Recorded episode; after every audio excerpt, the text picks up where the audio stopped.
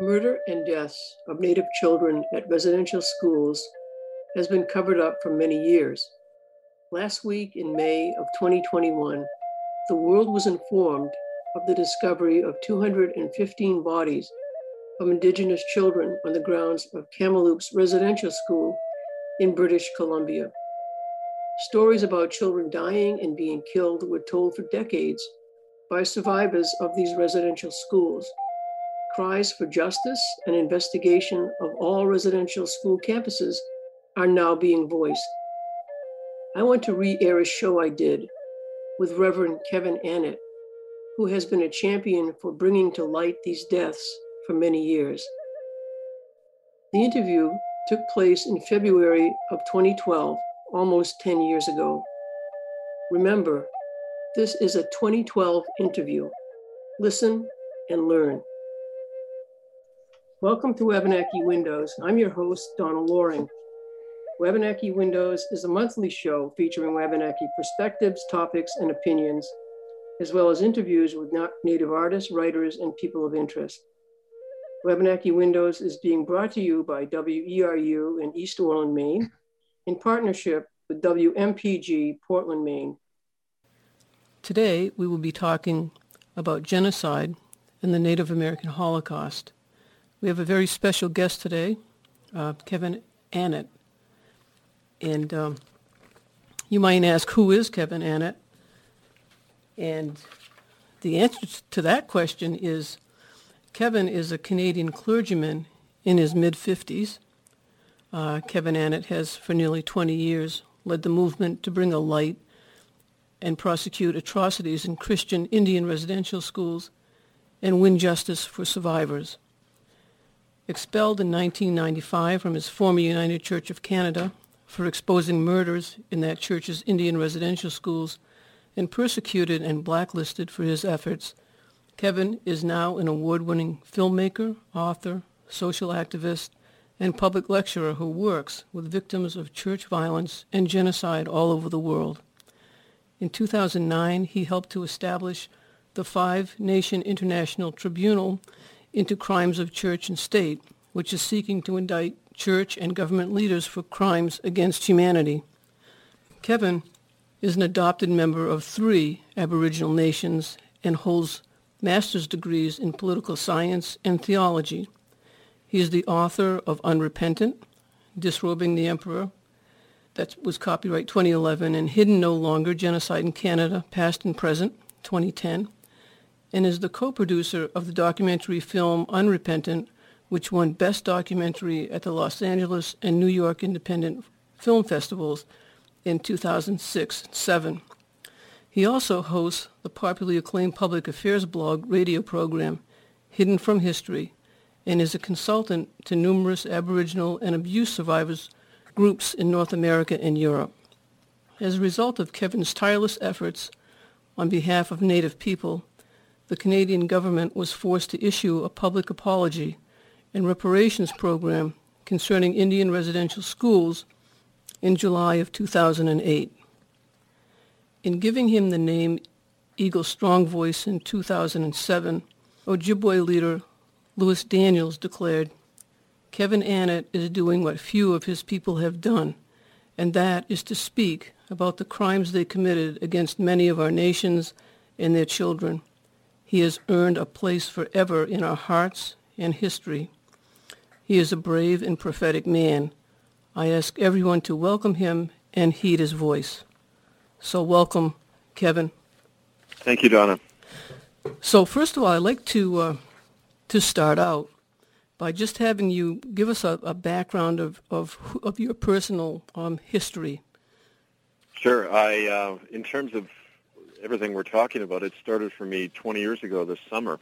I arrived with my young family on the west coast of Canada at a little town called Port Alberni. It was right in the heart of Vancouver Island. It was actually the site of the last kind of missionary invasion in the latter part of the 1800s. And I didn't know when I got to Port Alberni, I didn't know any of the native people there. They were about a third of the population, but you didn't see any of them in, in the churches or the stores or anything. It was a very divided, and still is a very divided community that way. And when I began to work, the very first week I went out and began to visit Native people, I heard a story uh, from a, a man who is on our. You can see this in our film Unrepentant. He described how he, you know, I asked him uh, when we were sitting drinking tea. I asked him why there were no Native people in any of the churches, and he said very bluntly that his best friend had been killed in the local United Church school and buried in the hills behind behind the school and that the white people all knew about that, and that's why they didn't like the Indians coming into their church because basically they had a, an enormous guilty conscience. I heard those stories in literally every native home I began to go into, and because I opened up my church and we had a food bank, we I reached out a lot into the community. A lot of those people began coming to our church, and that's when these stories began to surface. Now, at that time in history, there was no acknowledgement of this at all in the white world. Uh, the the attitude of the church leaders when I began to share this stuff was, they've just got a grudge against us uh, for taking away their land. They're making it all up. We never did any of those things. Uh, that went on for about two and a half years, and I summarily was fired one day when I found out that uh, the church had been making a lot of money selling off native land to its corporate benefactors, various logging and mining companies. I wrote a letter about that to the church, and I was thrown out. I was eventually uh, defrocked cost of a quarter of a million dollars to the church. I mean, it was pretty obvious that they were coming down quickly to, to silence this stuff. But over the years that followed, um, because of the work we were doing, we forced the early court cases. Um, two years after I was fired, because of the work I was doing with the first people to ever sue the churches and government for these crimes, the first uh, lawsuit came in, uh, the court decision in the BC Supreme Court that said the churches and government were jointly liable for all of the wrongs that had happened in these schools. And these wrongs included a massive death rate. Uh, over half the children who went into these so-called schools never came back.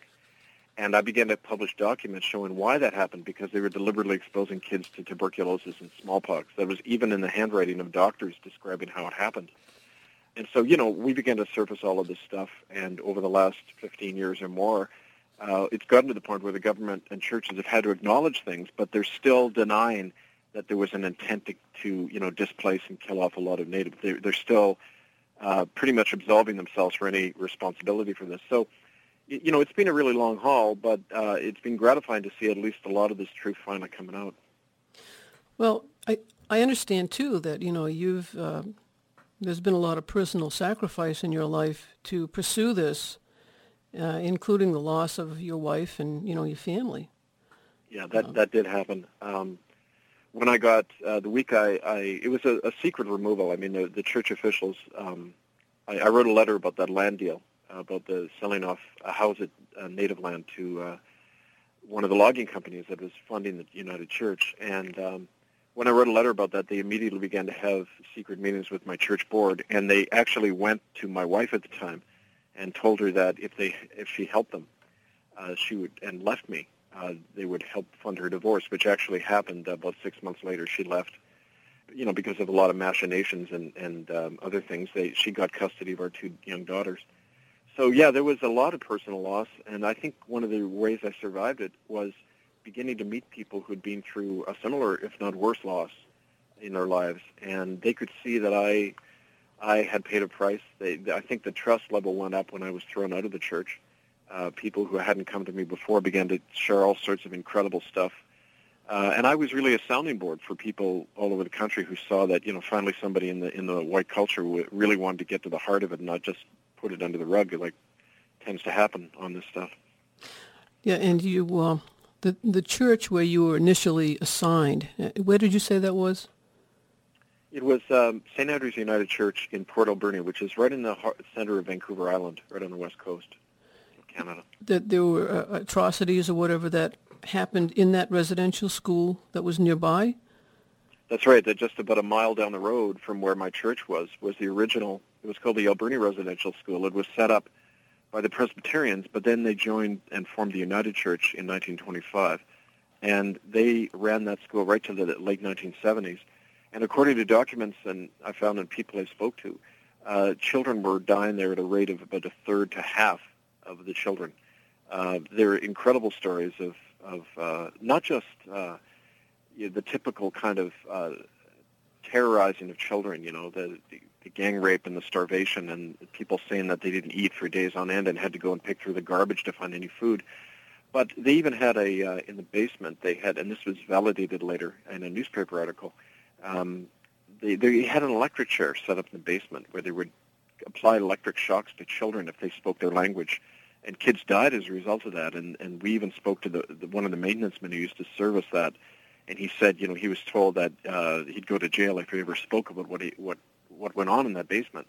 That's the kind of nightmare that went on all over the country. And it's why, you know, we're talking about 50,000 or more children never came back from these, these places. And, and uh, how did you uh, reach that figure of 50,000 Native children? Well, that's from the government's own figures. Uh, they claim 125,000 children went through the schools for over a century, from about the 1890s right to 1996, when the last of these places closed. And they claim, according to their own records, the, the 40 to 60 percent death rate was constant for the first half of the 20th century. There were people in the 1950s still describing how, you know, a third to half of these children were dying every year so you know you don't get that enormous death rate unless it's it's intentional. There, you know, it's it's a system at work. Um, so if you take half or even a third of their number, uh, you're talking at least 40 to 50,000 children. But we know that a lot more children than that were grabbed because when the RCMP went into Indian villages, they often cleared out everybody. They grabbed all of the children, including the two and three year olds, you know, the young ones. Um, and so there there had to be a lot more kids in these places than they let on. So yeah, I think 50,000 over a century is a pretty conservative figure, actually. Wow, that's that's huge. I mean, you know, talk about genocide and, and Holocaust. I mean, that's. But uh, you you do mention in a lot of your work the concept of genocide and how, how that's defined in in your work. Yeah. So you want to talk a little bit about that? Yeah, well, you know, the, the, the word was invented by a guy called Raphael Lemkin, uh, he worked for the U.S. State Department during World War II, and he actually drafted the Convention on Genocide, which the United Nations adopted in 1948. And he had a really broad definition. He had three categories, uh, cultural, biological, and physical genocide. And cultural genocide is, is you, basically you're trying to wipe out a people, and you can do that as simply as separating boys and girls at a young age, not letting them speak their language or remember who they were or be with their families. He said, Lemkin said, that that's as much genocide as taking people up and, and shooting them and throwing them in a ditch or sterilizing them, you know, for, so they can't have children, which also happened all over Canada and, and America in That's Indian right. hospitals. That's absolutely um, correct. Yep. Yeah. And so what happened at the end of World War II is Canada and the United States got on the committee to draft the final version of the convention. And there's even letters that describe uh, the eventual Prime Minister of Canada, Lester Pearson, who was on the committee. He said, if we allowed this definition of Lemkin's to stand, we would have to close our Indian boarding schools because we would be committing genocide. So they basically redrafted it to emphasize physical genocide, to kind of brainwash people to think, well, when you separate children and, and batter them and, and deny them their language, that's not genocide. That's just education. Genocide is only when you kill them. And, and so it, there was kind of a um, reconceptualizing of it. And, you know, to, to basically cover the fact that they were trying to wipe out all sorts of nations here on Turtle Island. So, you know, we have to understand the history and, and how that explains why a lot of white people today look at these schools and say, well, I don't think that was so bad. You know, we apologized, we gave money. What's their problem? I mean, you often hear that in the white world still today. Yeah, you absolutely do. And and you say, and they say, well, why you keep talking about it? It's over with, and uh, you know, let's move on. Yeah. Um, but I do uh, also. I, I, don't want to get too. Um, you know, going in two different, too many different directions, but uh, at the very beginning of all of this lies the doctrine of discovery and manifest destiny, which kind of plugs into how, you know, the the uh, majority society of the the the Europeans or the invaders basically felt that uh, they had that right to uh, yep. to treat and be cruel to Native people and, and their children. Right it's it, you know it's it's directly relevant. It's like saying, well, to understand what happened in the Nazi death camps, you have to read Mein Kampf. I mean, he laid out the program to understand the Canadian the genocide here, which was worse than anywhere in the world.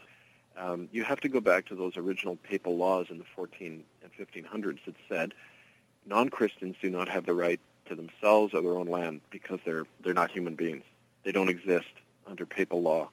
And um, Pope Nicholas and uh, Alexander um, passed two laws that said any Christian nation has the right to conquer any non-Christian land, and it's blessed. It's a, it's a divine act, and you know so all of the stuff that's called doctrine of discovery arose on a simple idea that non-Christians had diminished rights in connection. And, you know, um, U.S. Supreme Court Justice Marshall in 1832 made that statement. He said, Indians in the eastern United States do not have the right to sell their land or even control their own land because they're not Christian. They have diminished rights. They are simply occupiers, squatters on their own land, in effect. And you know, I mean, that's that's been clear in American and Canadian Indian law right from the beginning. It's true, and uh, you know, the other day I got a question about you know what's the difference between you know how ca- Canada treats the tribes and how the United States treats their tribes. You know, I, am not sure the minute differences. Uh, well, you I, know, one of the biggest differences in Canada, you have something that the UN actually banned at the end of World War II, which was race-based legislation. It's called the Indian Act. Yes. And it makes Indians on reserve legal wards of the state. They're not citizens. They're they're in the same legal category as a child or a mentally incompetent person. You know, they can't uh, have any owner uh, control over their own society when they live on reservation. So, you know, there's no um, society in the world except South Africa under apartheid that used to do that. But Canada gets away with that. Uh, in in the United States, natives, I believe, had the right to become full citizens in 1924. Yes. Um, but they're still considered conquered, you know, nations. They they don't they are not considered sovereign entities by the U.S. government. Yeah, um, that's true. I mean, it's uh, we're still fighting for that, but yeah, right. it's true. Um, but I guess what's in, in, reviewing some of the materials that I found um, on the internet, what struck me was the uh, uh, you mentioned in I think it was the book. I'm not sure uh, about the uh, end of World War II and some of the uh, Nazi scientists that uh, uh, were brought into to Canada. Yeah. Um, and well, yeah, go ahead. Well, Project Paperclip is really well known. It's been written about a lot. Um, let me just say that if people want to read up, you know, kind of the hard evidence on this, they can go to our website, um, hiddennolonger.com, where I posted all my research so people could access it. Um, but Project Paperclip after World War II was a system where the British and the Americans brought in hundreds, probably as many as 2,500 Nazi scientists and doctors through Canada, uh, a lot of them into the United States through the back door, so to speak. Um, you know, we know about Wernher von Braun and those guys, but there were a lot of medical doctors, SS doctors, who went to work on the CIA's MK Ultra mind control programs, and they used a lot of the kids, not only from Indian boarding schools, but orphanages, um, mili- children of military were often targeted, um, prisoners, and you know all sorts of people to be used in these things. And we've had a lot of documentation in Canada of these Indian hospitals being a place where these Nazi doctors were working. There was one Native woman here on the island who even described to me personally how she saw the SS tattoo on the guy's arm, who was working on her. She was held right here uh, about half a mile from where I'm sitting the Nanaimo Indian Hospital, they would bring in native kids and hold them there for five or ten or fifteen years, and experiment on them, um, and you know sterilizations, drug testings, um, sensory deprivation, everything you can imagine they were they were doing here. We tried to access these records, and the government of Canada officially sealed all of them in 1999. So we get it in bits and pieces, you know, but um, clearly they're they're continuing. I mean, these programs I don't believe end; they they carry on. Yeah, so w- where are these sealed records held? Um, partly, uh, there's a place called the National Archives in Ottawa, uh, which is uh, uh run by the government. Uh, I found the records in putting together my my research. I find the records tend to be scattered all over the place, so they're hard to locate. You know, um, but the churches definitely have a lot of records as well, but they are under no obligation to release them. Um, the government set up kind of a bogus Truth and Reconciliation Commission in 2008 and they have no subpoena power. They don't they don't have the power to compel the churches to disclose anything. So you know they're off the hook. You know in terms of having to disclose this stuff. So how do you see this uh, this truth and reconciliation uh, process in Canada? What's your view of it? Well, you know, I think it's it's what's to be expected when a regime that's still in place has a lot of people to protect. You know, don't forget the law school didn't close till 1996. So a lot of these perpetrators are still alive. Um, they want to protect the churches and the government, and that's what they did. If you look at the mandate of the Truth and Reconciliation Commission, um, it's right up online at trc.ca. You just go to Section 2, and it describes what the commission can and can't do. and uh, it has no power to subpoena. Um, it can't lay criminal charges. It doesn't operate like a legal body. It when people come before it to share evidence, they can't name names of perpetrators. They can't talk about wrongdoing that happened in these schools. So, I mean, what kind of report can you get when you're not even allowed to talk about what went on? You can't name what happened. I mean, it's it's a complete whitewash. Um, so I think it's actually a form of obstruction of justice. It, it, it prevents people from bringing charges against the people who did these horrible crimes. And uh, that's why we've been working for a number of years to get an international investigation. Uh, and that's one of the reasons I'm coming to New York next week to, you know, to speak about that and try to get support for it. Yeah, and uh, I understand too that uh, you went to Ireland and Germany. Oh, I've been to Europe a, a few times. Um, part of this work to establish a tribunal means linking up with other groups in other countries who've been through very similar things. Um, I've spoken in about five or six countries in Europe, uh, in Ireland, England, Italy. We've had a number of protests outside the Vatican and um, got enormous media coverage in Europe about this, much better than here. Um, but especially in, in a country like Ireland, where a lot of the, the crimes that people suffered there in Catholic orphanages, the Magdalen laundries, where, where kids were worked to death at a young age, um, all of that stuff, sitting and hearing people's stories in Dublin and in Cork, just you know, it, it it, it's like listening to stories from here about uh, Native people who survived these death camps. You know, they called residential schools. Um, so yeah, we're, we're realizing that this is a whole global phenomena, and it's it, it's really important to link up the survivors all over the world to just increase our, our strength and our confidence. You know. So do you have uh, plans on um, bringing this evidence in your research or whatever to uh, to a, U, a UN investigative committee or?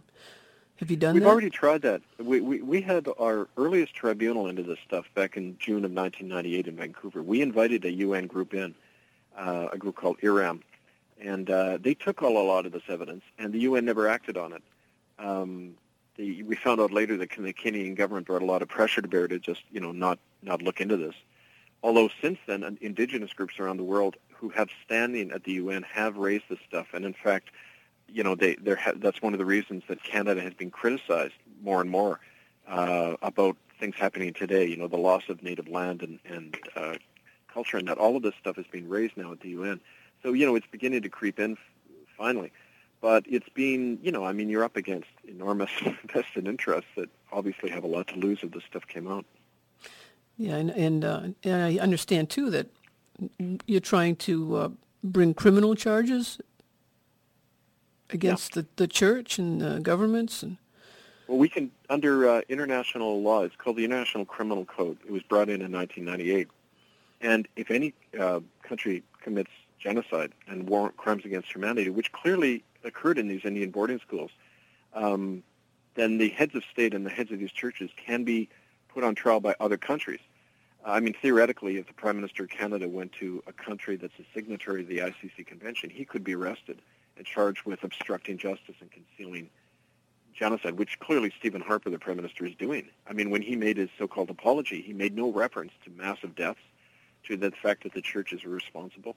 Um, so, yeah, I mean, that's all possible theoretically. The question is, is it going to happen? Is Canada... I mean, I remember when I was in part in Italy, we spoke to a, a committee of the Rome uh, Chamber of Deputies. We spoke to these two elderly senators, and one of them was in tears uh, one of the, the Native women who came with us was just telling her story of what had happened in America at this Jesuit school in in, uh, in Omak, Washington, where she saw children being buried after being killed by these Jesuit priests.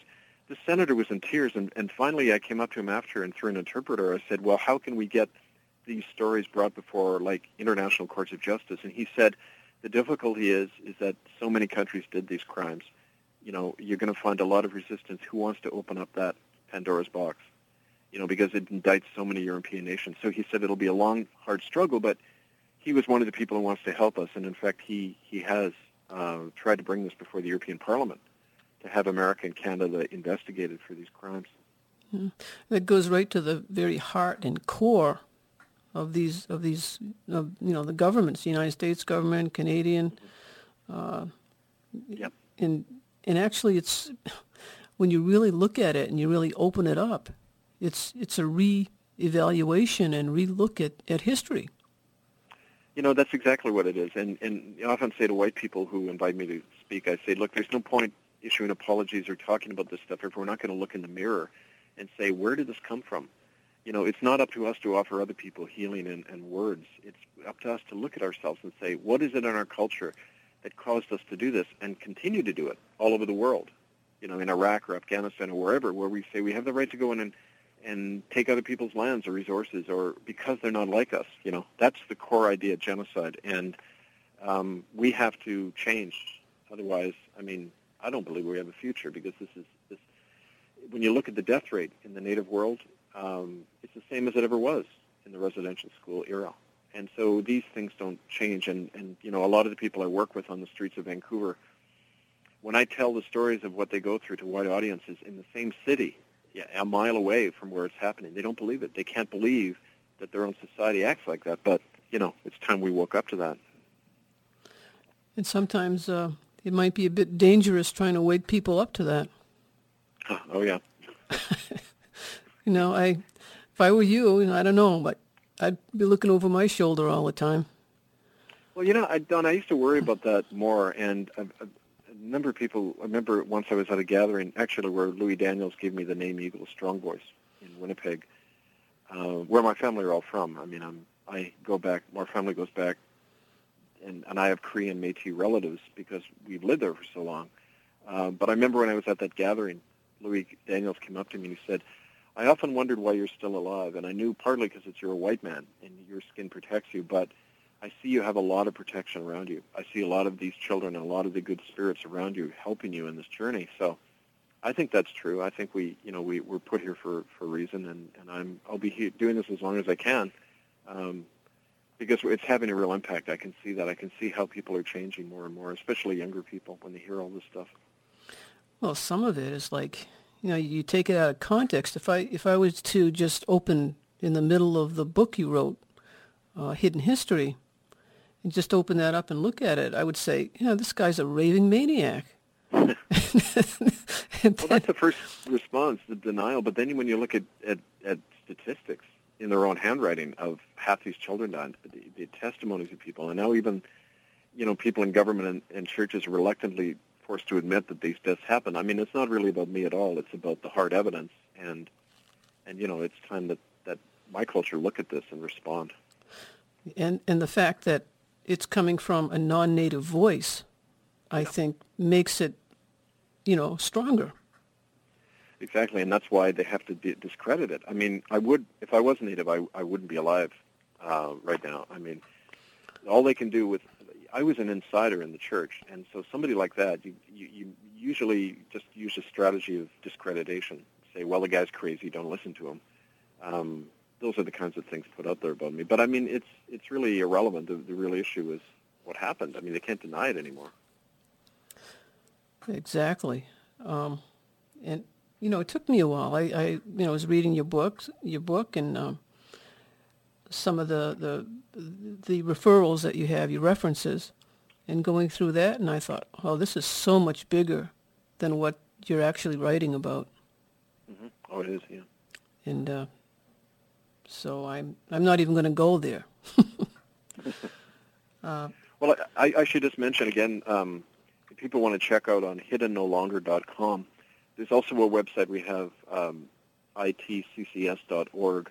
That's the International Tribunal that I'm working with, and uh, you can see you know these stories from all over the world. I mean, it's it's really a situation, a bigger issue of like how these churches are laws unto themselves, and the, and they get to operate in this way. That's one of the things I'll be talking about in New York. I'm going to be meeting with survivors of church abuse there and one of the things they keep saying all the time is, you know, the church we can't get justice. The church is so well protected, and literally, um, these priests get away with killing and, and raping children. And now and then one is brought to trial, but by and large, they're protected.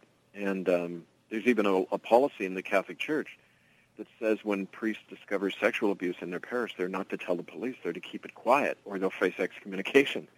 I mean, can you imagine any organization doing that? And yet the church gets away with it. So we got to look at how to change that. I mean, institutionally, you know. So when you when you look at this overall, do you have do you have like a a, solution to this stuff? I mean, you, you, you, you research it, you recognize it, you shine a light on it, and then what do you do? Well, uh, that's that's a good question. I struggle with that a lot. I mean, you can only take this so far, and you face the reality that the institutions and the people that did this are still in power. And the only people in history who ever held accountable for the crimes are the ones who lose a war. And the white, my people didn't lose the war. We won it here. You know, you know, the oldest war in history against indigenous people. We won it. And so we can absolve ourselves. We can pat ourselves on the back. We can do anything. But I don't call that justice. And I think the only way there's only ever going to be justice if somehow the tables are turned.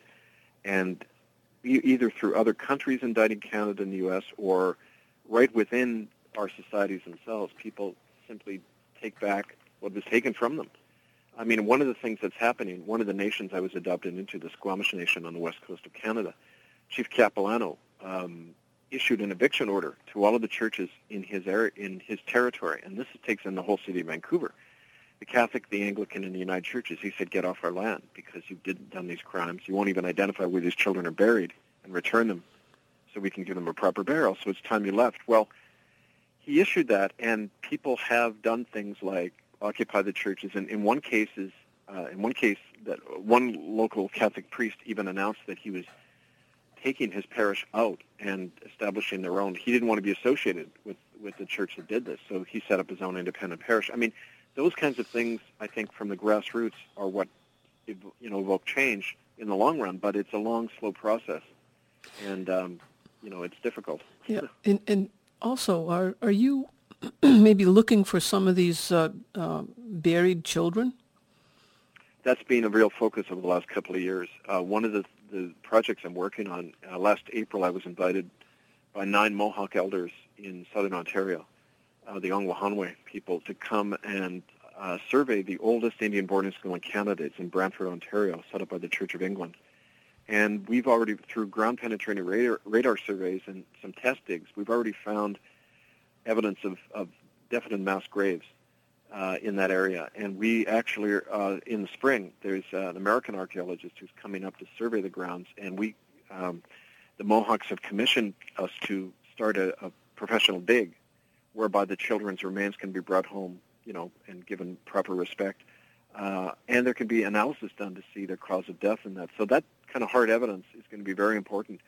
Um, the Mohawks have also declared the whole area under their jurisdiction, so they've told the police, you know, this is Mohawk territory. Traditionally, you're not allowed on it, and that's an, an amazing step of, of sovereignty, where people say, well, if we're going to really take back our land and our identity, we have to start with the children, the ones who were taken from us, and that's really what a lot of the elders are now talking like. So, I see that spreading across Canada, and I think eventually the same thing will will have to happen in the states.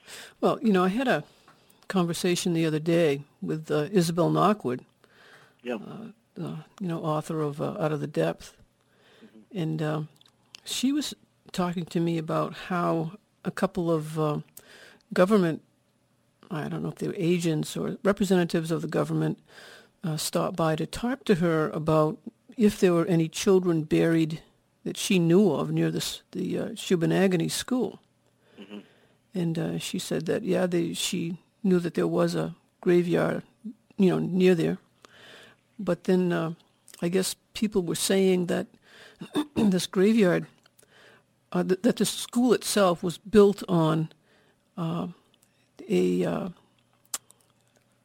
a battle site where there's lots of uh, bones and, and dead bodies anyway. Right. So is is that they, a they, yeah they tended to do that. They would um, like at the Brantford School, we found in some of the bones we've already uh, found are mixed in often with pig, sheep, and pig bones. Um, we found in the first test dig. Now the, the elders were there. They ac- actually the elders turned the ground. Um, you know, so they they were the ones who initiated the dig, and and they were the ones who first brought up these bones. But um, they what we found mixed in among all these animal and human pro- possible human remains. They haven't been positively identified yet, but um, mixed among them were the, these all these white and wooden buttons. And one of the survivors of the school said, "Yeah, those we used to wear those on our uniforms back in the 1950s." So, um, you know, you, you have these these clues that there definitely were something in there. Um, but they would often um, incinerate the bodies as well in the school furnaces, so would have to do analysis of the ash. You can analyze um, from ash uh, actually DNA traces, and teeth and, and certain bones don't burn up uh, very easily. So yeah, I mean, even in those situations, there'd still be the evidence left. You know. So you have uh, forensic experts on your team as well. We do, yeah. Uh, we actually uh, initially um, consulted people in the Smithsonian Institute in Washington, but then uh, some of the native archaeologists in New York, uh, who we work with, actually recommended that they um, be the ones who kind of spearhead this because they didn't have full confidence that the Smithsonian was going to, you know, be completely neutral on the whole on the whole thing. Hmm. Um, so yeah, we're we're hoping that Native people and will provide the expertise themselves, you know, to do this. So forensically, you can tell whether this the the bones belong to a native or or if it was a, ch- a child's bone or yeah, there's there's ways of identifying if it's human right away, and also you do DNA matching. So, for, example, a family member, let's say living in Brantford, uh, they would have their tongue swabbed or blood sample, and then from their DNA, they can match to see if any of those bones resemble theirs, kind of on a DNA level. Um, so, yeah, all of that is possible. It's just, you know, they do this all over the world. The question is getting the political will, you know, and the courage to do it in North America. It's, you can imagine. I mean, to open up this whole thing, it's it's our whole hidden history here on the continent. And it's going to have enormous repercussions. So that's why there's a lot of pressure to bear not to do this at all. So are you are you doing it in a number of uh, sites in, in Canada right now, or? It, it started like we. The, the first thing is we, we have to get the, the proper protocol and working with you know be invited in and have the elders talk about it, and they've got to be united on this because it's it's easy to um, you know th- this evokes a lot of feelings. People who survive these places there's a lot of post-traumatic reactions. There's a lot of trauma. Most people don't want to talk about this stuff. So it's hard to get unity often, to have a whole community like the Mohawks have done to say, no, we want this done. So it's kind of a long preamble we have to do prior to the actual dig and the investigation. But that's beginning, yeah, in on the prairies, uh, on the west coast, and also in the eastern territories. This whole thing has begun. So, in the meantime, you're you're also interviewing some of the residential uh, Native people who attended these schools? Oh, that's most of the work that I do uh, for the last 15 years on the ground, just taking people's testimonies, getting their permission that you know uh, that these can be shared publicly. Um, that's a lot of what's in hiddennolonger.com. Um, those stories, and I'm in the eastern states because I'm working now with the Mohawks. They have relatives, of course, all through the Eastern Territory, and I meet Mohawks. Like one of the reasons I'm, I'll be in New York is because I'll be uh, talking to some of the people there who have been struggling to get you know the same thing started in their territory. So, um, yeah, it's it's it's begun. I mean, compared to five or ten years ago, we've made real strides. So, do you plan on, you know, getting to uh, Nova Scotia, that area, New Brunswick? Yeah, as a matter of fact, in April, late April, after um, um, go to New York next week. I'll be in um, at the end of April. I'm coming back, and I'll I have plans to actually uh, see people like Isabel and others who I've worked with in Nova Scotia about the Shubenacadie School, but also um, it's funny, you know, the stories you hear. Um, I was on the bus the other day, and a woman started talking. She was a Delaware Indian, and she said, "Yeah, we were forced out of our territory, and we lived among the Mohawks, but we have all sorts of stories of children who disappeared in these places." So um, it's kind of a full time job, and that's that's what I'll be doing. So yeah, at the end of April, on my way back to Europe, I'll be uh, doing more of an East Coast trip. And I'll bet that uh, there's lots of those uh, stories too in the, the, the plains and the in the you know the western uh, tribes of the of the country of, of the United States. Oh, it's all over. As a matter of fact, in, in the States, I'm not sure how well known this is, but um, the first lawsuit was won against the Jesuits just last year. It was a native law firm called the Tamaki Law Firm in Washington State, and uh, they successfully sued the Jesuits for boarding schools they ran in, in South Dakota. The problem is that it was like a $168 million settlement, but the church didn't pay most of that. You know, the insurance company did. And along with that money went a gag order on the survivors, and they were indemnified. The, the church as a whole wasn't touched.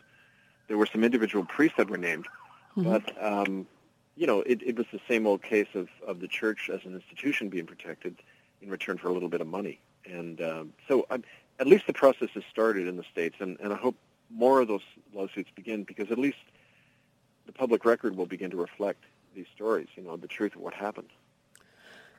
Yeah, and I, I think that uh, also in the States, the uh, in, in the East Coast anyway, residential schools, they weren't they weren't used all that much in the East. Right. Um, but there was not the residential schools, but it was called the child welfare or foster care system, which basically did the same thing, same result. It Did, you're right. Yeah, very much. And still today, you know, when, when so, more and more Native kids are taken out of their homes all the time, it's a constantly increasing phenomena, in Canada at least. And um, when you do that, when you take a Native child out of their home and their culture, you're committing genocide according to the internationally accepted definition because you're wiping out that, that person's culture, and that's the same as exterminating them. And that goes on today in the child welfare system. Um, we more and more I get requests to come and speak about how the level of abuse and trauma going on right in the government system know, of so-called child welfare. I mean, it's it's ongoing. So more and more, kind of my work is being tipped into that direction as well to show how this is kind of an ongoing crime. You know, it's it's it's it's tough enough for people to believe, actually get a grasp on what happened in the past. Right. But then for them to realize that hey, this is going on today, in a, yep. in a the same way, but in a different under a different label. Uh, that's it. That's tough. Yeah, oh, I know. I mean, it's always hard to to look at crimes in your own backyard today. I mean, that's that's uh, a lot more risky than if you're talking about you know. Yeah, I mean, it's easy for us to say, "Oh, look at what Canada did," you know. Yeah. But when it comes to the United States, well, you know, we're, we're the human rights mecca, so to speak. And it's and it's tough for us to realize that, hey, you know, we're not. Yeah, well, that's always hard for anybody to do, but uh, it's easier when the evidence is out there and when the eyewitnesses are still alive talking. It's just a matter of getting a big enough forum. And, and unfortunately, the so-called mainstream media just totally blacked the story and me right out. And uh, even when there's eyewitnesses in that, uh, we had eyewitnesses to sterilization programs right here on Vancouver Island, and none of the major media would even sit down and talk and interview with these uh, these eyewitnesses, who in the 1960s were sterilized by this Dr. Goodbrand, who was getting Indian Affairs money from the government, $300 for every Indian woman he sterilized, especially if they wouldn't live on reservation. In other words, if they were asserting their autonomy and their, you know, their their um, Indianness, if you like, uh, and weren't assimilating, they were targeted for sterilization. Well, if that isn't a definition of trying to wipe out a people, what is? And yet, they wouldn't even interview them.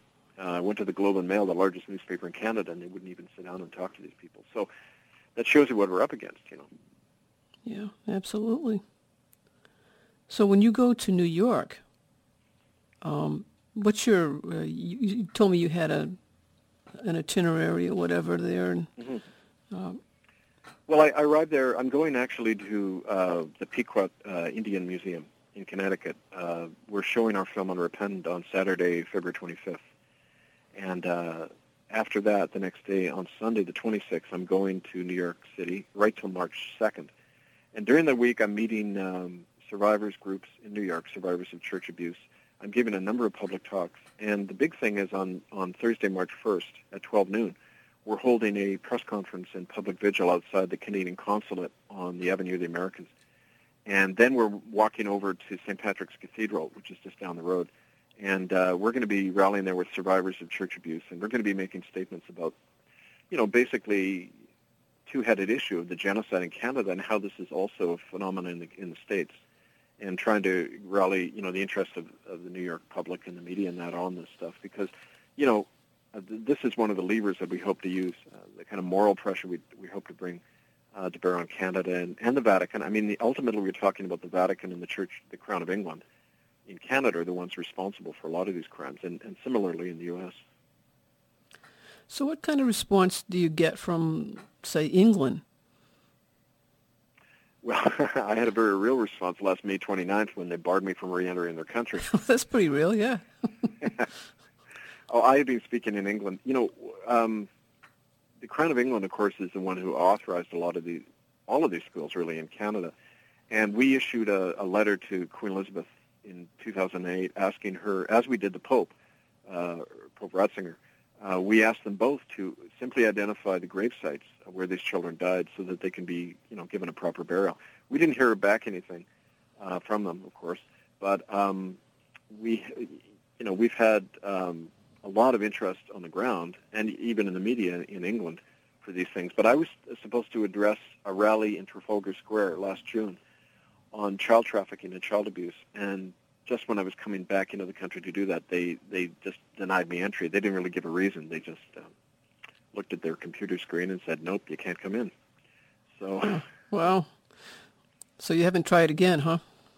Well, I, I intend to go back in May. In fact, I've got a, a travel visa this time, and it'll be a lot harder. We even have a member of parliament there who who plans to meet me at the airport and document what happens if I am bar, barred entry, because they've given no cause whatsoever, and um, you know, it's, we'll see what happens. But I'm hope I'm hopeful that yeah, they, they'll look pretty bad if they keep just doing that kind of thing. I think. You uh, you don't foresee any issues entering uh, the United States, do you?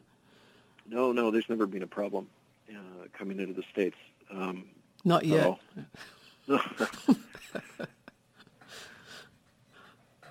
yeah.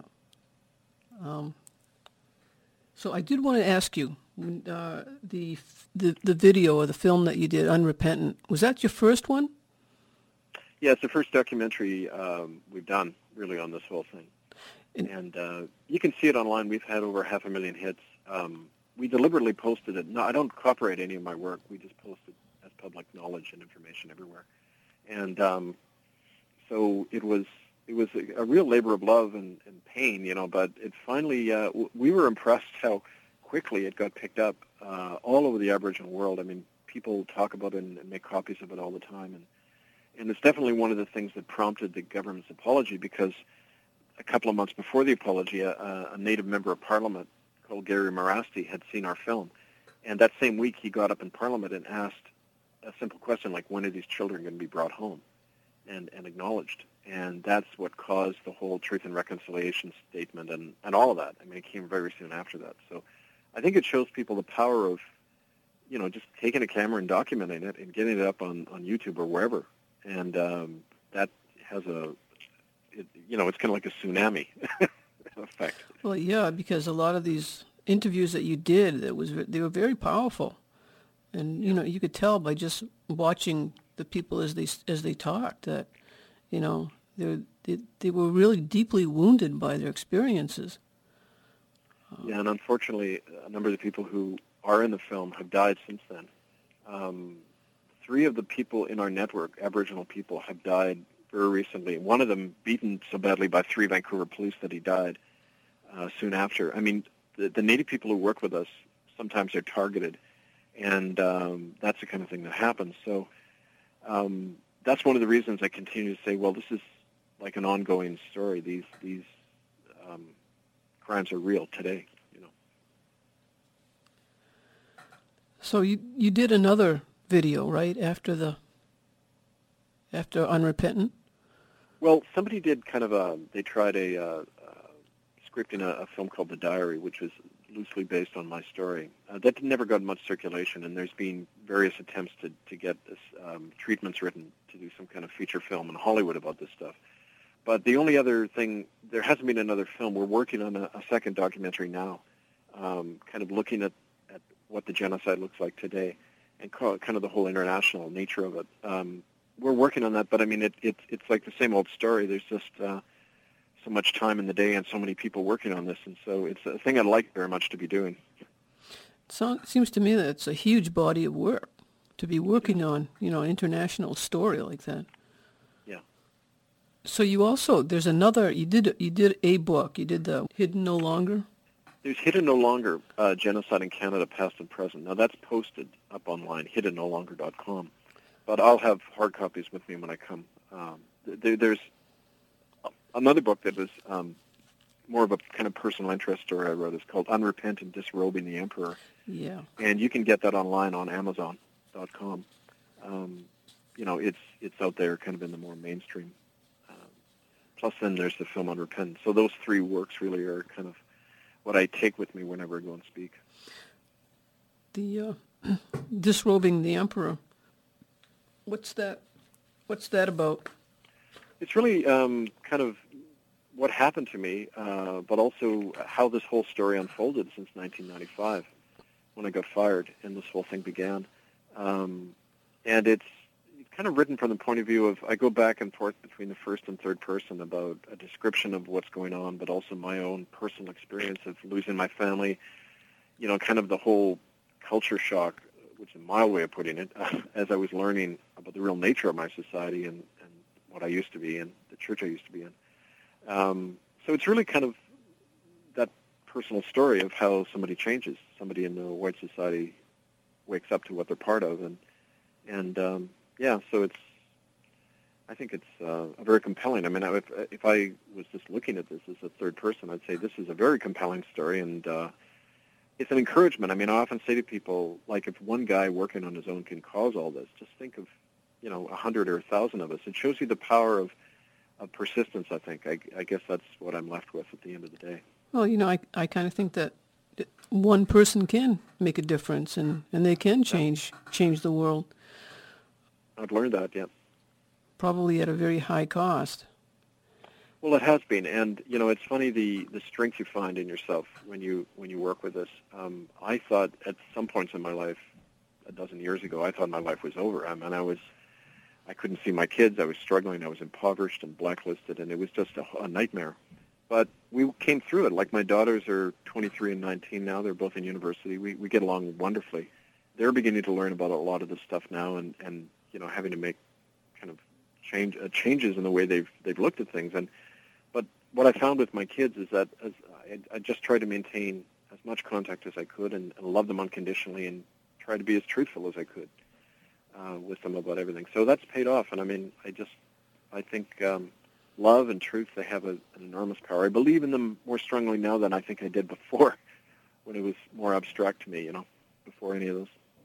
Yeah, and you know, I told you I was talking to Isabel, and I I asked her, you know, if if you could ask or talk to Kevin, and ask him any anything, what what would that be? And she said, well, I've always wondered why a white man would take on such a burden at the cost of, of, of his own well-being. Why would he do that? That's a question to you. Well, because it was about these children. I mean, I couldn't turn my back when I realized what had happened to so many innocent children. And you don't have to be Native to, to be concerned about this. This is, you know, it's kind of like you don't have to be Jewish to care about the Nazi Holocaust. I mean, primarily because my people did this. It was done in my name, and I didn't want to be associated with it. I didn't want to be part of a culture that assumed that I was just to go along and keep silent about something done so horrible. And it was the right thing to do, and it's helped save lives. And I couldn't have lived with myself if I hadn't have taken a stand on this. So I, it's really that simple for me, and I, I don't hmm. but I think you know it's more than for you just taking a stand. I mean, you've you've like taken a leadership role in this and uh, really, you know, dove into this full force. Yeah. Well, you know, to tell you the truth, in many ways, I didn't have an option. I mean, a lot. I did try to retrain uh, and get a PhD. That was blocked. Uh, I tried to get work. You know, the whole blacklisting thing uh, came in, and I couldn't couldn't do that. A lot of doors were closed to me. And at first, I thought, well, kind of de facto, I've got to keep working on this. This is the one area I can still have an impact on things. But then I realized after, well, no, this is you know, a path is put in front of me for a reason. And I was always preaching that to people from the pulpit that, you know, when, when people are placed in front of you, when, when you're given a purpose in life, you can't ignore it when you feel it's the right thing in that. So I, in a way, it's because a lot of these doors were closed and I became like an outcast in my own culture that, uh, you know, it, I was led that way to some degree. So it wasn't, yeah, you're right, it wasn't just personal choice, it was circumstances as well. Yeah, and it was, I think sometimes we're put here to do a specific job mm-hmm. and to do a special work. And I think that's your calling to do this special work. It's not easy, for sure. We got about, oh, I don't know, three or four more minutes. Okay. Uh, Maybe uh, I'll just share some contact info for people. Oh, sure. You can reach me at um, Hidden From History 1, like the number 1, Hidden From History 1 at gmail.com. And our websites, again, are hiddennolonger.com and itccs.org. Just a kind of a final message I found with people that, you know, we're raised in, often to think we don't have the power to do anything, that we tend to look to other people, you know, to do that for us. And I found that each one of us needs to take a stand on this because it's not just about the children, but it's about the attack on Mother Earth. It's an attack on our basic rights. If we allow these institutions to do it to one group, they can do it to anybody. And so I think I often say to people, this is not just an issue. This is about our future, the future of our children and our, our life here on the planet. So I just urge people to realize that you can make a difference and to just be inspired by my example. Absolutely. And uh, we thank you for all the hard work and uh, personal sacrifice that you've made to bring this forward. Well, thanks. And thanks for having me on, uh, Don. It really means a lot. Alternative media is the only route we have to get this out, so it means a lot to be on your show. All right, Kevin, thank you. Before we end the show today, I'd like to say a word about Kevin Annett's book, uh, Hidden No Longer, Genocide in Canada, Past and Present. I'd like to read the author's note for that book, and it goes as follows. The stories, documentation, and other evidence in this book are based in part on the living testimonies of nearly 300 survivors of 38 separate Indian residential or hospitals across Canada. These accounts were offered freely and unconditionally in open public forums or in private interviews between December in 1995 and July of 2010. Full permission to quote and reprint these accounts was obtained from every contributor in either writing or on video. This evidence is held in trust by the International Tribunal into Crimes of Church and State through the common consent of the survivors themselves. All documents, letters, photos, and other evidence were obtained from public records of the Department of Indian Affairs held in the microfilm section of the Koerner Library, University of British Columbia, from newspaper archives and from the public internet or private collectors. I wish to thank and honor all of the survivors of Indian residential schools for their courage and willingness to speak out by which the world has learned about the genocide inflicted upon them, their nations, and the land. And may we equally honor and acknowledge the untold tens of thousands of children who suffered and died in the Christian death camps and who still await recognition so that their memory may never fade and their murderers may one day face justice. I would also like to add a quote that I think is appropriate. And it's from Voltaire. And he says, To the living we owe respect, but to the dead we owe only the truth. Thank you for joining us today. I'm your host, Donna Loring, and you have been listening to Wabanaki Windows. The music for our show is by Rolf Richter, a track called Little Eagles from his CD Dreamwalker.